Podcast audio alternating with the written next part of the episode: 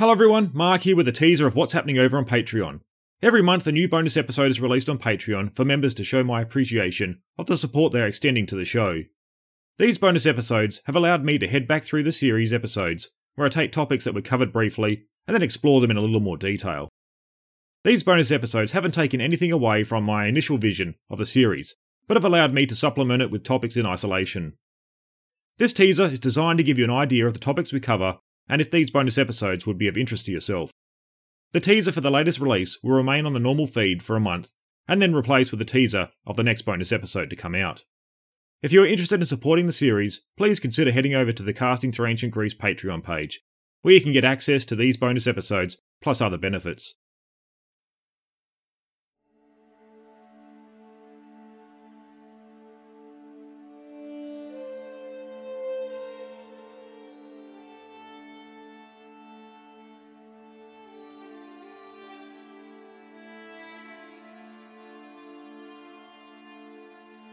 Hello everyone, thanks for the support and welcome back to another bonus episode in the series. We'll be continuing our look at the Ionian Revolt. With our look at the Ionian Revolt, we started back where we first saw the Eastern Greeks and the Persians encountering one another. This had taken place with the conflict that developed between the expanding Persian Empire and the Lydian Kingdom, of whom the Ionian Greeks were a part of. Cyrus the Great, the founder of the Persian Empire, would defeat Croesus, the king of Lydia, which would see the lands the kingdom had once controlled become part of the Persian Empire, once the initial revolts were put down.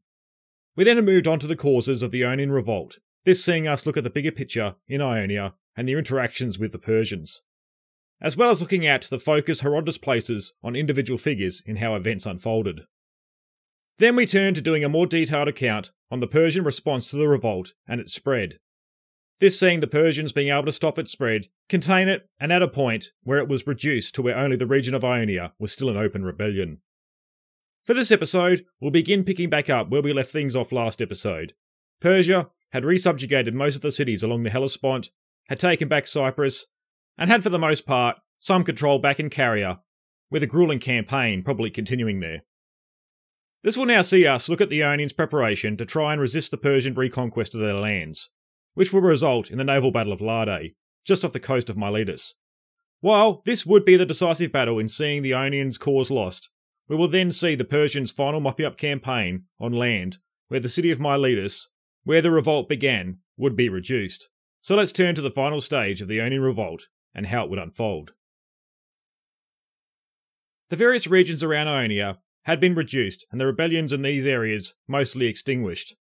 Even Caria, in our sources had died down, where the Persians had a tough time of pacifying the population due to the hit and run tactics that were used. We had seen that the Ionians had assisted Caria after their first defeat. However, the Ionians had suffered badly, and this would see the campaign devolve into more of a guerrilla campaign. However, with this, it appears more focus would now be placed on Ionia, and by 494 BC, the Persians would be in a position they had amassed a large land army devoted to its resubjugation. In addition to this land army would be a large fleet that would look to eliminate the Ionians' dominance off the coastal areas of Anatolia. Though, even with these large forces being assembled against them, the Ionians would look to resist the Persian resubjugation. With the knowledge of the amassing of the Persian forces, the Ionians would arrange a meeting where they would discuss how they would respond to the threat. They would decide that their best chances in resisting the Persians would be at sea. As we have seen so far, the land engagements that the Ionians had been involved in had not gone in their favour. The attack on Sardis at the start of the revolt failed.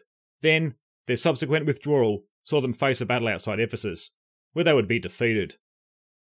While we would see that they would suffer badly when they marched off to assist the Carians. The only time that we hear of the Ionians having any success militarily would be in their naval engagements with the Phoenicians off the coast of Cyprus. Perhaps it was this fact that it was decided to attempt to eliminate Persian influence off the coast. The other reasoning behind this probably had to do with wanting to keep lines of communication open with the islands of the Aegean and the Greek mainland, where potential support could come from. This choice would see that the city of Miletus would become a secondary focus, and it would be the people of Miletus that would have to arrange their own defence since all military resources would be employed at sea. The Ionian force would assemble at the island of Lade, just off the coast of Miletus. They would have amassed some 353 triremes. The fleet amassed would be made up of more than just those from Miletus. It would include other cities within Ionia, as well as those from the islands of Chios, Lesbos, and Samos. Supposedly, once the Persian fleet arrived in the area, they would become concerned with the size of the Greek fleet.